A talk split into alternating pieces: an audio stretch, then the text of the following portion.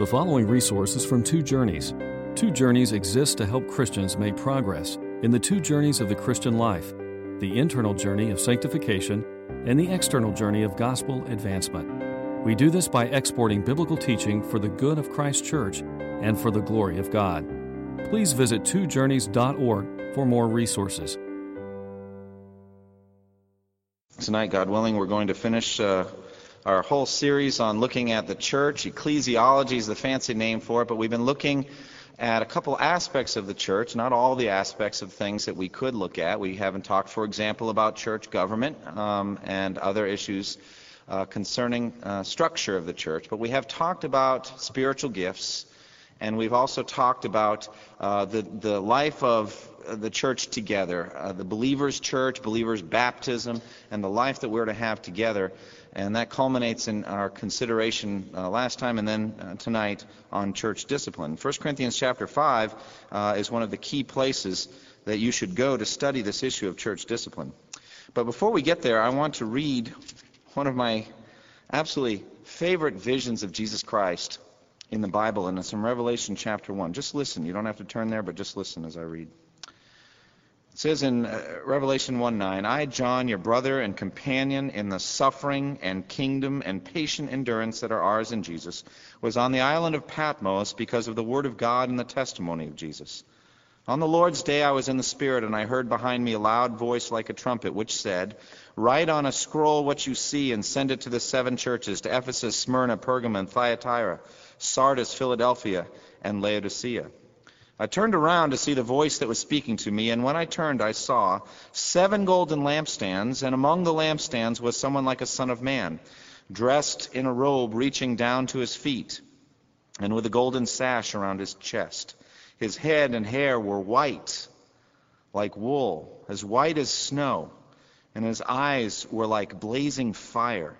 His feet was like, a, like bronze glowing in a furnace and his voice was like the sound of rushing waters. In his right hand he held seven stars, and out of his mouth came a sharp double edged sword. His face was like the sun, shining in all its brilliance. What a picture of Jesus Christ in his resurrection glory and in his power. And John sees him perfect, holy, with eyes burning with feet like glowing bronze, moving through seven lampstands and having in his hand seven stars. And as you go on in Revelation in chapter 2 and 3, as Jesus, through the Holy Spirit, writes to each of the seven churches, we understand that the vision is a, is a vision of the resurrected Christ moving through his church, or really through his churches, because he's ministering to these seven uh, lampstands, and he's got his, his hand around seven stars, which represent, I believe, the pastors of those churches, and he's ministering to them. And he's moving through them, and he's assessing them, and he's critiquing them, and he's giving them words of encouragement, and he's giving them words of rebuke, and he's ministering to them.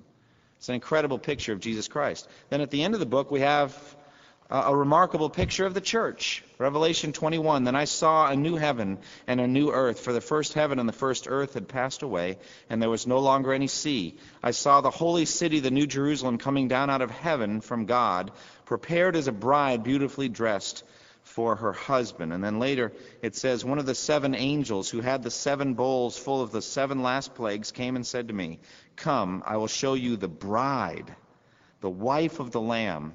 And he carried me away in the Spirit to a mountain great and high, and showed me the holy city, Jerusalem, coming down out of heaven from God. It shone, listen to this, it shone with the glory of God. Isn't that incredible?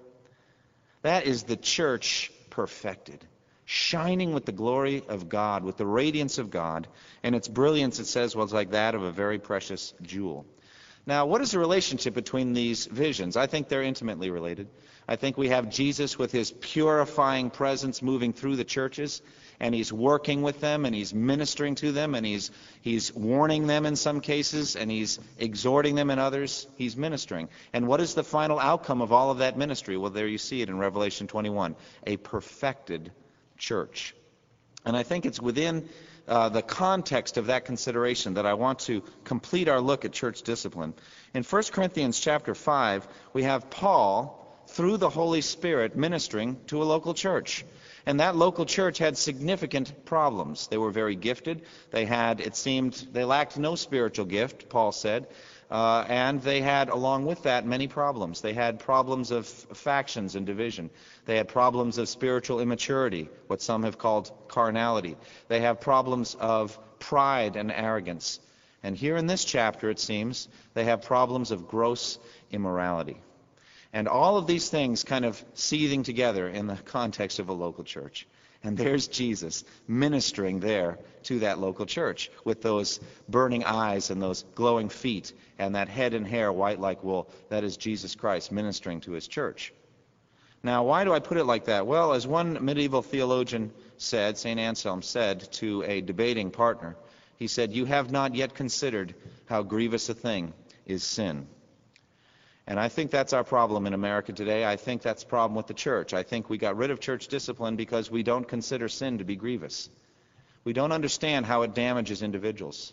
We don't understand how it damages families. We don't see the devastation that it does to somebody's walk with Christ. We underestimate it all the time. We play with it, we touch it, we, we move around through it, we're surrounded by it all the time, and we just become hardened to it. We just don't think much about it. And so, little by little, the church got rid of church discipline. So much so that for the most part, people don't even notice that it's gone. They're really actually kind of surprised that it's in there. And when you show them the Bible, it's not that they've been re- rebellious or rejecting, they just didn't even know it was there. It didn't enter their minds. Well, it is there. Because I think that there's a journey that the church has to travel. We've got to move together. We've got to move through sanctification until we get to that place where we are that, that beautiful, that pure, that holy, blameless church of God. Now, the Apostle Paul had a zeal for that, didn't he? He had a zeal for the holiness of the church.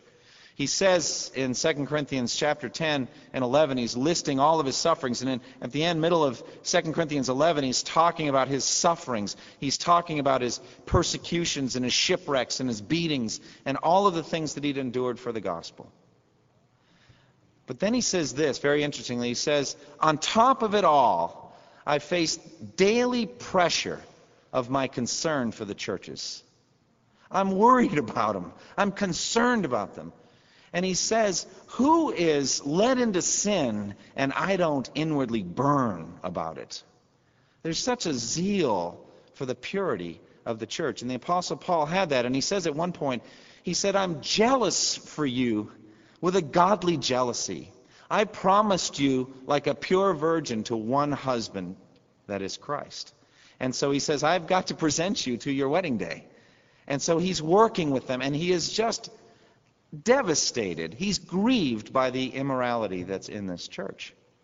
And so he writes them uh, concerning it. 1 Corinthians chapter 5. Let's look at it. It's not that long a chapter, but it's just got, I think, all of the key elements that we need to consider for church discipline. So many things are in here. And I think they dovetail very, very well with what we've already seen uh, in Matthew 18. Let's look at it together. 1 Corinthians chapter 5, verse 1. It is actually reported that there is sexual immorality among you, and of a kind that does not occur even among pagans. A man has his father's wife, and you are proud. Shouldn't you rather have been filled with grief and have put out of your fellowship the man who did this? Even though I am not physically present, I am with you in spirit and I have already passed judgment on the one who did this, just as if I were present. When you are assembled in the name of our Lord Jesus, and I am with you in spirit, and the power of our Lord Jesus is present, hand this man over to Satan, so that the sinful nature may be destroyed, and his spirit saved on the day of the Lord. Your boasting is not good. Don't you know that a little yeast works through the whole batch of dough? Get rid of the old yeast, that you may be a new batch without yeast, as you really are. For Christ, our Passover lamb, has been sacrificed. Therefore, let us keep the festival, not with old yeast, the yeast of malice and wickedness, but with bread made without yeast, the bread of sincerity and truth. I have written you in my letter not to associate with sexually immoral people, not at all meaning the people of this world who are immoral, or the greedy and swindlers, or idolaters. In that case, you would have to leave this world. But now I am writing to you that you must not associate with anyone who calls himself a brother, but is sexually immoral or greedy, an idolater or a slanderer, a drunkard or a swindler. With such a man, do not even eat. What business is it of mine to judge those outside the church? Are you not to judge those inside? God will judge those outside. Expel the wicked man from among you. 1 Corinthians chapter 5 speaks very plainly, I think, about the issue of church discipline. Now let's understand how this fits in to the context of what we've been talking about concerning uh, the Baptist understanding of, of, the church, which I think is right and biblical. Namely, that the church is to be comprised of believers as much as possible. That our goal with a local church is regenerate church membership. We're desiring to see that. And so, believer baptism is a representation of that. We are seeking to have only those people uh, baptized who give a creditable profession of faith in Jesus Christ. Creditable profession of faith. Well, that already implies that there's some flaw in the process. And do you know what the flaw is? It's people like me who can't read minds and hearts, right? Somebody comes and wants to join the church or be baptized, and I'm not able to peer into their soul and see what's really there.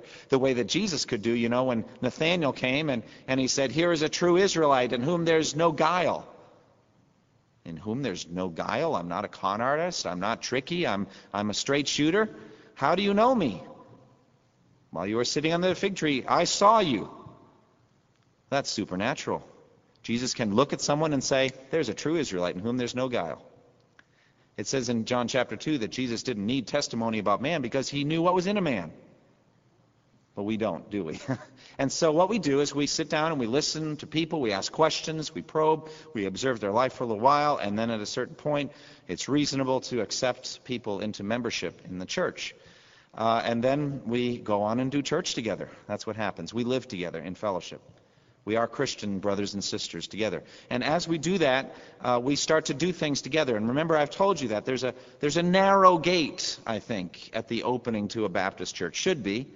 The same narrow gate that Jesus established in Matthew 7. Enter through the narrow gate, he said. There should be a narrow gate to enter a church.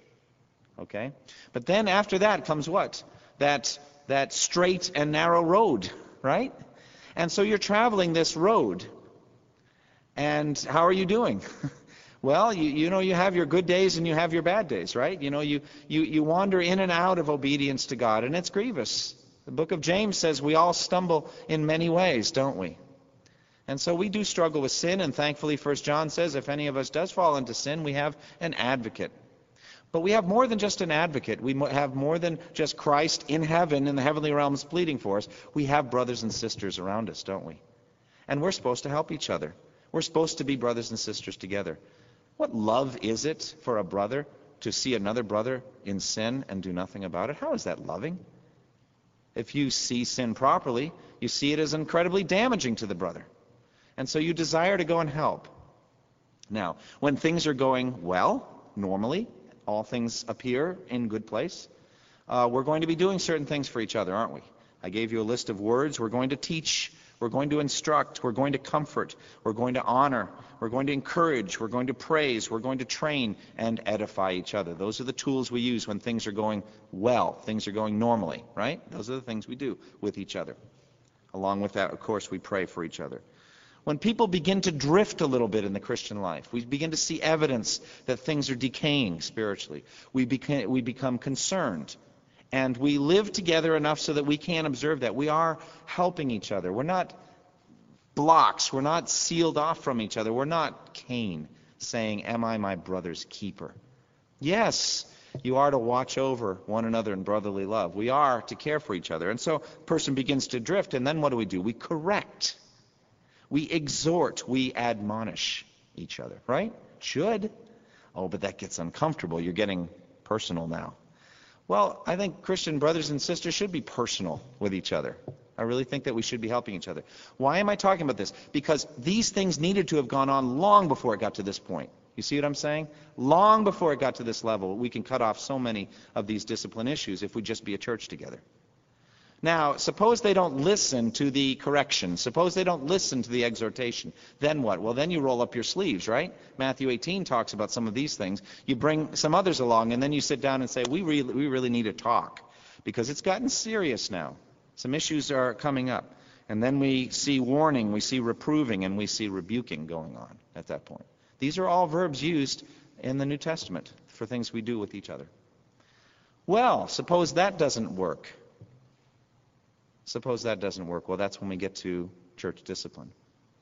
On serious matters, when the person is dug in their heels and will not repent, then we face the issues here, as is this case in 1 Corinthians 5. Now, what's going on in this particular case study is that it seems that a, a, a member of the church, somebody who's claiming to be a Christian, is having uh, marital relations with his father's wife. It's an incestuous situation. It's grievous. And he says it's so bad that even pagans know that it's immoral.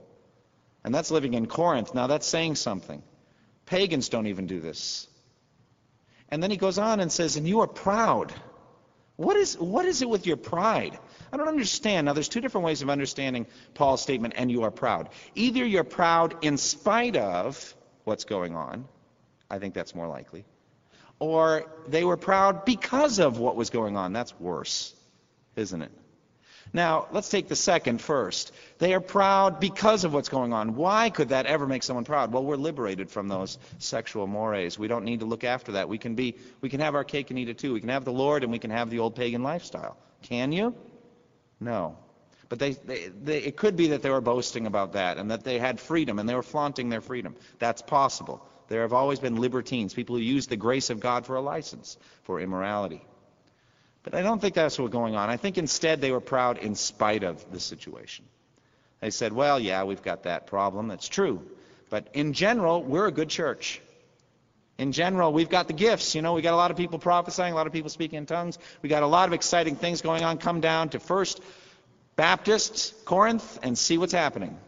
Okay? It's exciting to be in our church.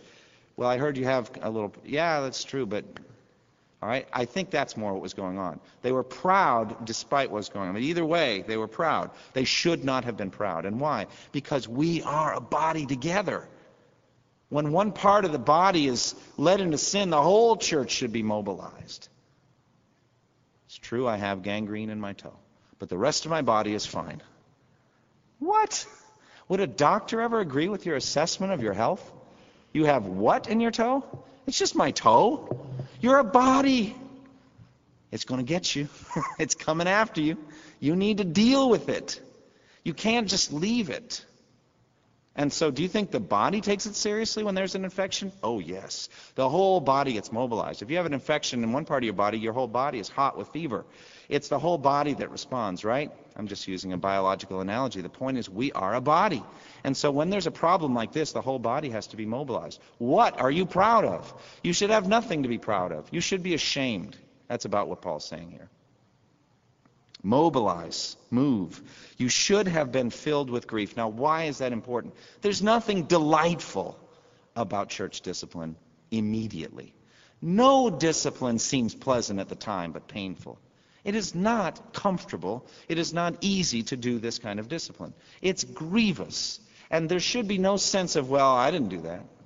Self righteousness or anything like that. We should be grieving over two things the state of the individual and the state of the body as a whole. Both of these things are in our mind. We're grieved over that. You should be not just grieved, but filled with grief. I can't eat. I can't sleep because of what's going on.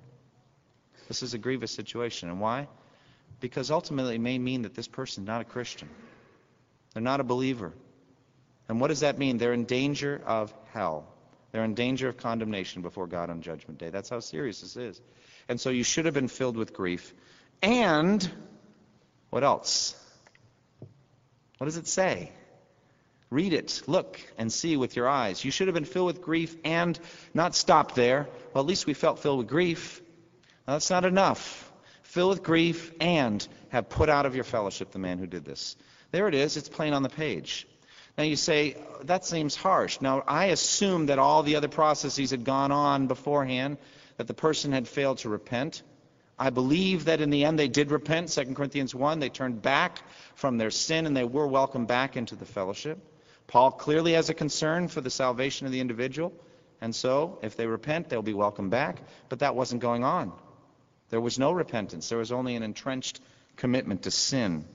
And so he said, You should have put out of your fellowship the man who did this. And then he says this in verse 3 Even though I am not physically present, I am with you in spirit. That's what he means by when somebody is led into sin, I inwardly burn. He says, I am there. I'm with you. And this is concerning me because I also am part of the body. There is only one body after all, isn't that true? Now, we've got this local church here to be concerned of, but it's a whole body. We should be grieving over all of the church of Christ when these kinds of things are going on. But Paul, especially because he had such a commitment to this church as a church planner and as an apostle of Christ. And he said, uh, I am not physically present, but I'm with you in spirit. And then he says a shocking thing I have already passed judgment on the one who did this. And he doesn't just leave it there. He says at the end, in verse 12, What business is it of mine to judge those outside the church? The implied answer is none. You have no business judging those outside the church. And then he says, Are you not to judge those inside the church? Expecting the answer, yes. Now, wait a minute. Finally, we have a contradiction in the Bible, right? Because Jesus said what about judging? Do not judge, or you will be judged. Now, how do you harmonize those?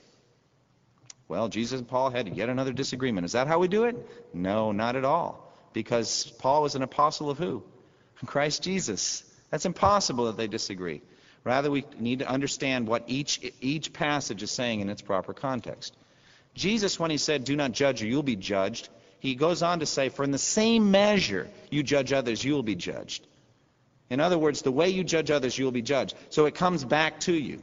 And then he goes on to talk about the splinter in the eye. Remember? he says, if you see a splinter or a speck of sawdust in your brother's eye and pay no attention to the plank in your own eye, you're a hypocrite. He says, first take the plank out of your eye, and then you'll see clearly to remove the speck from your brother's eye. If you read the whole flow of the passage in Matthew 7, the goal is proper eye care for one another, is it not?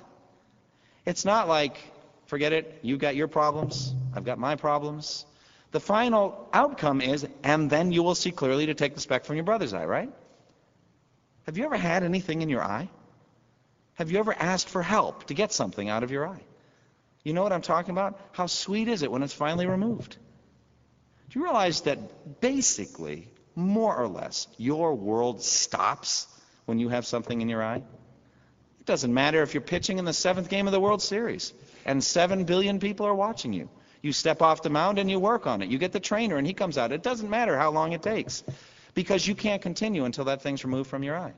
What Jesus is saying is if you want to do the ministry of caring for other people's eyes, you need to be a certain kind of person. Now, there's different ways of understanding what that plank is. It could just be a wretchedly sinful life, and you've got all kinds of business to tend to yourself. Paul covers that in Galatians 6:1. He says, if someone is caught in sin, you who are spiritual should restore him gently. The point is, you who are walking with the Lord, spirit filled, with no unconfessed sin, you're not falling into these same patterns. And yet, even as you go, you're supposed to watch yourself, lest you yourself be tempted. And so the point is that it could mean that the plank out of the eye is someone who's spirit filled, somebody who's mature, godly, they're walking with the Lord. Could also have to do with non hypocrisy. They're not going with self righteousness. They're going with grief and with a tenderness. What kind of person do you want taking something out of your eye? You want someone who's gentle, right? Because you're gonna you're gonna jump. The eye is just filled with nerve endings, isn't it? And you're just gonna go, whoa, easy. I know I want that thing out of my eye, but you know, if someone is caught in a sin, you who are spiritual, restore him gently. That's what it says in Galatians 6:1. Go and do it and watch yourself. So, the point is that as we're going to do this work, we're going to go spirit-filled, we're going to go gently, but we're going to do it. And yet, if it doesn't work, Paul says judgment day comes. Now, not capital J, capital D, but a kind of judgment day in the life of a church. It's called church discipline.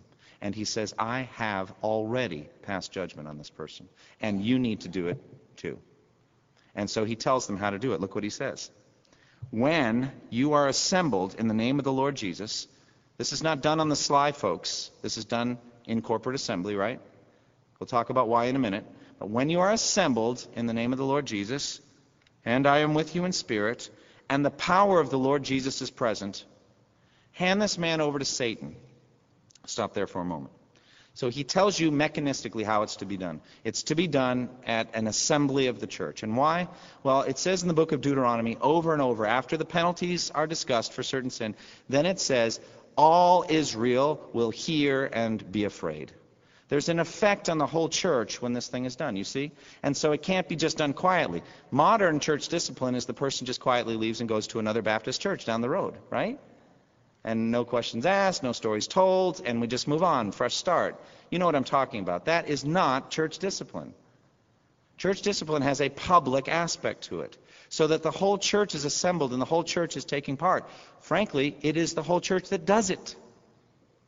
The whole church does it. We'll talk about that in a moment, but it's the whole church that gives its approval to the discipline being done. It is not pastor discipline. It is not elder discipline. It is not deacon discipline. It is church discipline. And therefore the church must do it. And so he says, when you're assembled in the name of the Lord Jesus. And then he says, hand this man over to Satan. Now, what does that mean? He talks in another place about handing over Hymenaeus and Philetus. Uh, he's handed them over to be taught not to blaspheme, he said. Hand it over to Satan. What does that mean? Well, I think my best interpretation is they're expelled from the church. They're out in Satan's world. He is the God of this world, you know. And so basically, they're no longer in fellowship, good fellowship with the church. They're no longer a church member. And basically, the church is testifying its own belief, non, it's not inerrant, but its own belief that they are not regenerate. That's what the church is saying. And so they're back, back out in the world. Treat them as you would, Jesus said, a pagan or a tax collector, an unregenerate person. They're back out in the world. So I think that's what it means when it says hand this man over Satan. Now, what is the goal? Well, there's two goals. He deals with the first one here in verse 5. Look at it. Hand this man over to Satan. Why, Paul? So that the sinful nature may be destroyed, or the flesh destroyed, and his spirit saved in the day of the Lord. What is going on there? Well, just boil it down to this. There is a concern here for the individual sinner, is there not? The desire is that they would come to their senses, that they would wake up, that they would say, What is happening to me? I'm having marital relations with my, my stepmother, I think is what was going on. What am I doing? What am I doing? And they wake up. I think that's the point. And there's a concern for the individual. Now, is it effective? Sometimes it is. Look at 2 Corinthians. Just put your finger here. We're going back, but 2 Corinthians chapter 2, verse 5. 2 Corinthians 2:5, very, very important. I believe, uh, we don't know this for sure, but I believe this is the final chapter of the story of what happened with this man. Now, we don't know that for sure, but I think there's a good indication uh, that that's what's going on. 2 Corinthians chapter 2, verse 5. It says, If anyone has caused grief, he's not so much grieved me as he has grieved all of you to some extent, not to put it too severely. Now look at verse 6 the punishment inflicted on him by the majority is sufficient for him. Do you see that? What does that tell you about the mechanism of church discipline? How does it happen? The church basically votes on it. You see that? The punishment inflicted on him by the majority of the church is sufficient for him. That's how the church acts. That's why it's not pastor discipline. It's done by the church. So the church does it. It's enough for him. What do you mean it's sufficient for him? Now, instead, verse 7, you ought to forgive and comfort him so that he will not be overwhelmed by excessive sorrow. I urge you, therefore, to reaffirm your love for him. The reason I wrote you was to see if you would stand the test and be obedient in everything. If you forgive anyone, I also forgive him. Just stop there. Basically, it seems like it worked in this case for this individual. They repented. They came back. They were crying. They were broken. They wanted restoration. They were grieved. They repented. And Jesus said, All manner of sin and blasphemy will be forgiven men by the blood of Christ. Forgiveness is available even for the most grievous of sins if they repent. And so that's what happens. But we see the mechanism. Now, that is the first concern of church discipline that's listed here concern for the sinning individual. But that's not the only concern. It is so important you understand that there are two concerns and not just one. What is the second concern? What is Paul also concerned about? Well, he's concerned about the corporate church as a whole. And so, therefore, if, even if, sadly, grievously, the individual sinner never does repent, still church discipline was good and had a good effect. Why? Because it protected the corporate body from corruption. And he goes into that in the next paragraph. Look what he says. This is back in 1 Corinthians 5, verse 6. Your boasting is not good. Don't you know that a little yeast works through the whole batch of dough?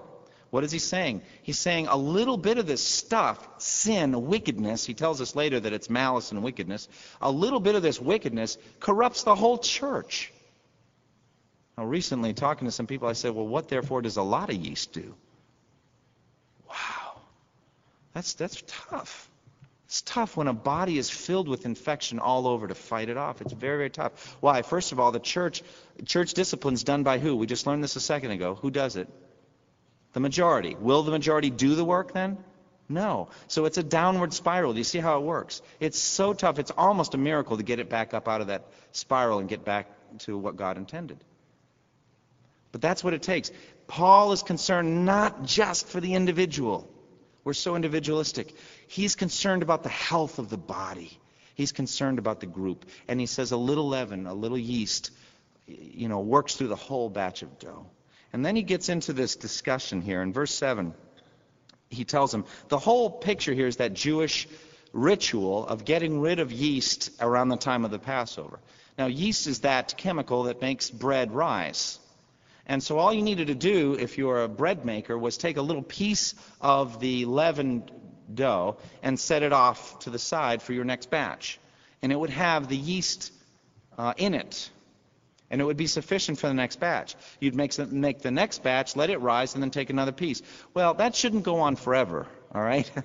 there comes a point where maybe bacteria and other things start to, you know. So the Jews once a year got rid of all the yeast out of the house and they started over started completely over with fresh yeast.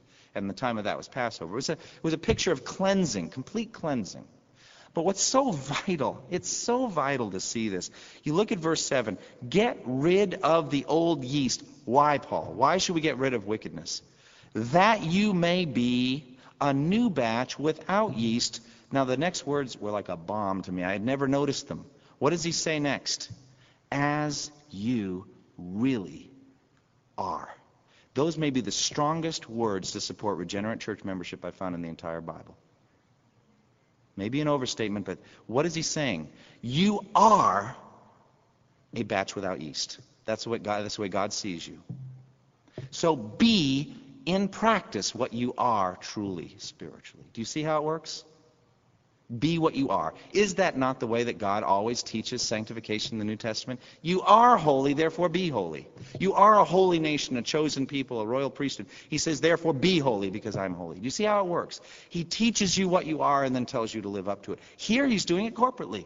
He says, you are, in fact, a batch without yeast. Act like it. Now, how does this church act like it? Church discipline. Get rid of the sinner.